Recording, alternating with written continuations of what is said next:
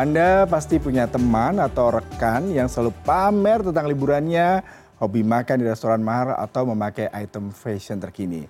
Gaya hidupnya tampak menyenangkan dan bikin iri. Lantas pertanyaannya, bagaimana cara mereka memperoleh itu semua? Bisa jadi karena gajinya besar atau jangan-jangan gaya hidupnya didapat dari berutang. Dan untuk membahas hal ini sudah bergabung melalui sambungan virtual perencana keuangan Prita Hapsari Gosi. Selamat pagi Mbak Prita. Ya Mbak Prita, aku mau, ya, aku ingin membacakan sedikit nih dari survei dari data dari Northwestern Mutual 2018 Planning and Progress Study.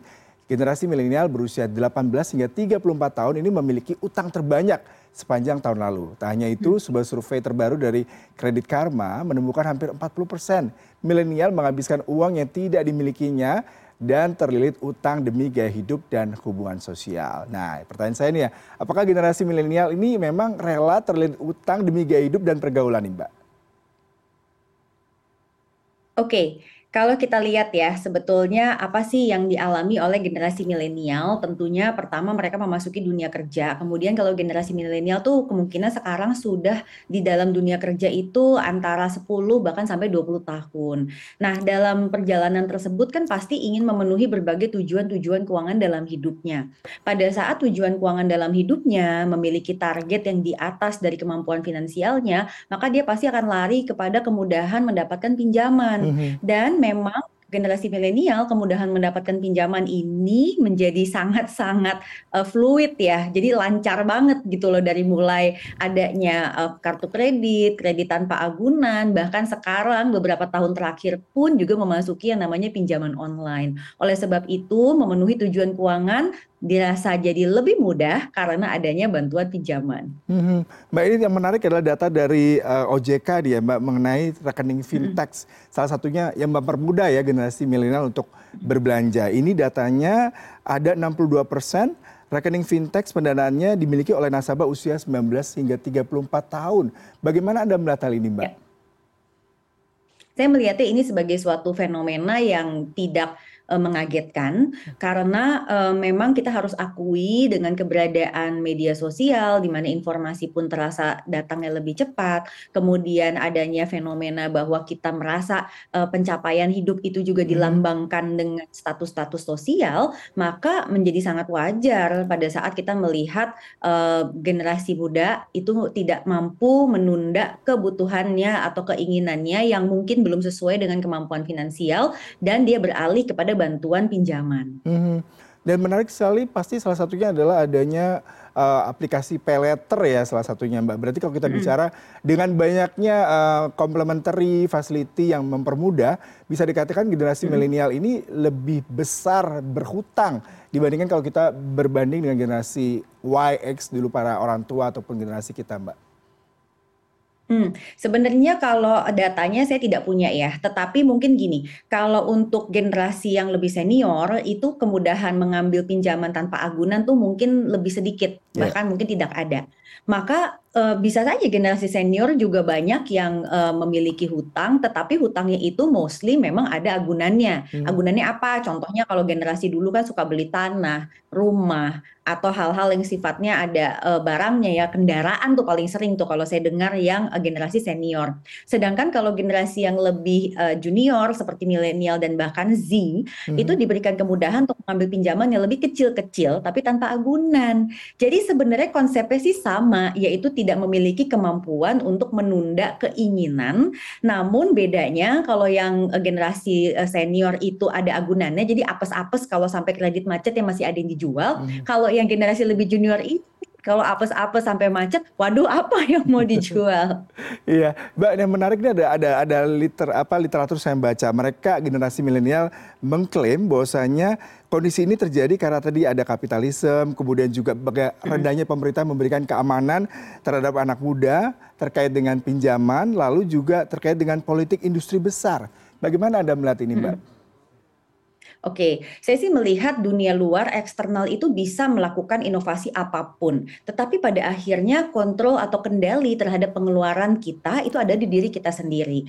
Jadi kalau saya melihat bahwa fasilitas di luar itu harusnya memudahkan, tetapi kitanya yang harus bisa memfilter mana yang memang kita butuhkan atau memang sesuai dengan apa yang mampu kita lakukan. Mm -hmm. Oleh sebab itu pentingnya melakukan perencanaan keuangan dalam hal mengevaluasi uh, kesehatan keuangan kita masing-masing secara berkala. Kemudian Kemudian yang kedua, memahami sebetulnya kebutuhan kita ini match atau tidak dengan penghasilan yang kita punya. Kalau ternyata cocok, ya bagus. Kalau tidak cocok, maka alternatifnya Anda mau memilih berhemat atau Anda mau memilih untuk menambah penghasilan. Dan yang terakhir, eh, menurut saya yang penting, penting banget itu adalah memahami cara kerja dari setiap fasilitas tersebut. Mm -hmm. Nah, yang kita khawatirkan sebetulnya orang nggak paham dengan fasilitas itu, tidak paham konsep perhitungan bunganya, dan tidak paham konsekuensi akhirnya. Hmm, berarti dengan uh, bisa kita katakan literasi terkait dengan fasilitas-fasilitas pinjaman yang mempermudah untuk mendapatkan utang itu masih sangat rendah ya, hmm. ya Mbak, terutama untuk di generasi milenial.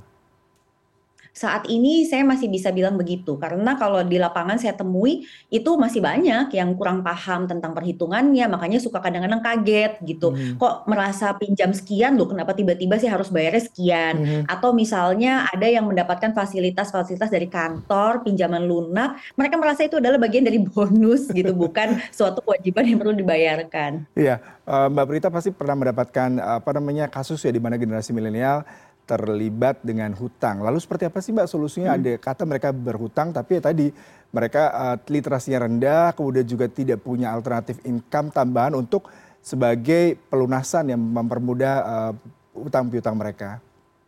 Hmm.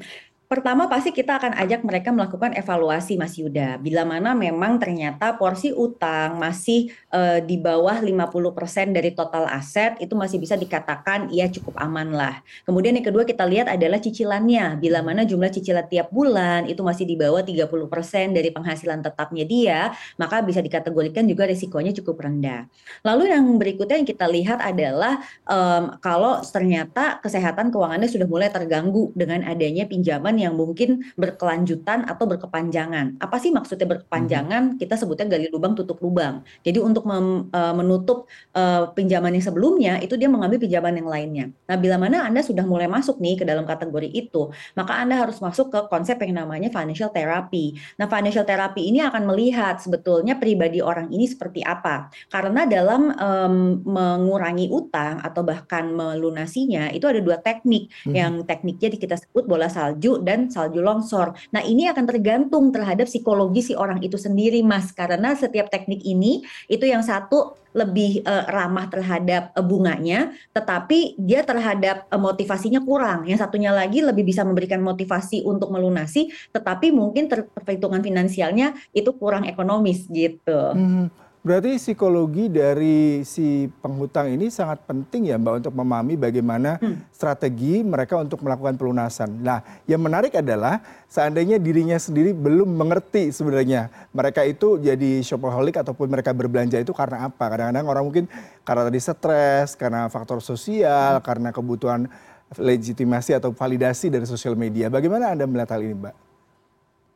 Betul, karena akar permasalahan utang itu sendiri sebenarnya adalah uh, sisi uh, kesehatan mental dari si penggunanya gitu asal muasalnya pun dari situ. Mereka yang tidak memiliki kemampuan untuk delaying gratification ya, apa itu? Uh, menunda kenikmatan terus dia tidak memiliki kemampuan untuk uh, membuat dirinya dia tuh merasa secure atau dia percaya diri lah dengan apa yang dia punya itu cenderung lebih mudah masuk ke dalam jebakan utang yang untuk konsumtif dibandingkan yang tidak. Maka penyelesaiannya adalah memahami diri sendiri Anda masuknya ke kategori yang mana. Hmm. Kemudian yang berikutnya adalah penyelesaiannya. Jadi kalau udah terlilit utang nih gitu ya, hmm. itu kita masih mendapatkan Mas Yuda fenomena bahwa ah ya sudah gitu. Pada saat saya dapat penghasilan ah saya masih mau pakai yang lain kan saya juga boleh menikmati hidup. Dia lupa bahwa dia sudah menikmati hidupnya duluan dan sekarang saatnya membayar. Yeah, jadi iya. kadang-kadang yeah. yang punya utang bisa jadi lebih galak daripada yang memberi utang.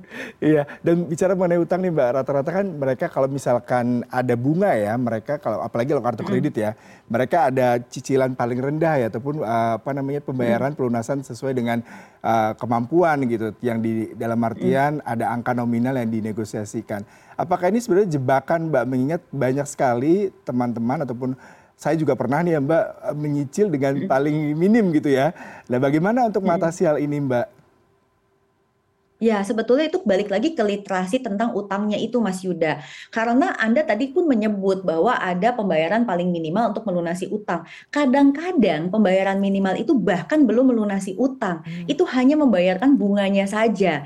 Jadi konsep literasi terhadap bagaimana perhitungan suku bunga dan bagaimana itu berpengaruh terhadap penurunan dari saldo utang kita itu penting sekali. Karena kalau Anda tidak paham nih para pemirsa bahwa membayar minimal itu ternyata ternyata saldo utangnya itu belum turun, itu hanya menurunkan bunganya saja. Sebenarnya Anda sebelum pernah membayarkan uh, pokok utang yang Anda pinjam sebelumnya. Nah, hmm. itu yang harus dipahami oleh setiap pengambil pinjaman. Hmm.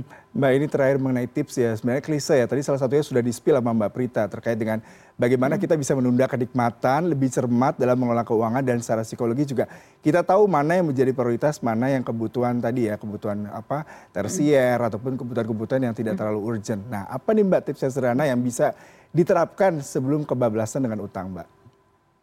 Oke, paling pertama bila mana Anda tidak yakin Anda memiliki kemampuan untuk menunda, maka uninstall fasilitas-fasilitas pinjaman yang tanpa agunan. Dengan demikian, kalaupun Anda akan mengambil fasilitas tersebut, itu Anda perlu melalui beberapa tahap dan Anda harus berpikir ulang. Lalu yang kedua, coba deh Anda lakukan anggaran pembagian rekening itu dibagi tiga, mm -hmm. living, saving, playing coba dulu kelola untuk uh, memberi kenikmatan dengan uh, post playing yang Anda punya. Jadi tahan diri Anda hanya di angka yang memang Anda mampu. Dan yang terakhir, bila mana Anda merasa hari ini Anda memiliki saldo utang pinjaman tanpa agunan, data itu semua. Perlihatkan ayo uh, faktanya itu dihadapi dan dicari solusinya supaya akhir tahun ini Anda sudah bebas utang konsumtif. Wah, terima kasih sekali tipsnya sangat bermanfaat buat di luar sana sedang berjibaku nih Mbak ya menghadapi utang-utang yang pastinya membuat stres. Gaji cuma nempel beberapa jam udah itu ambiar ya karena dibayar untuk semua utang piutang. Terima kasih untuk waktunya Mbak. Sehat selalu.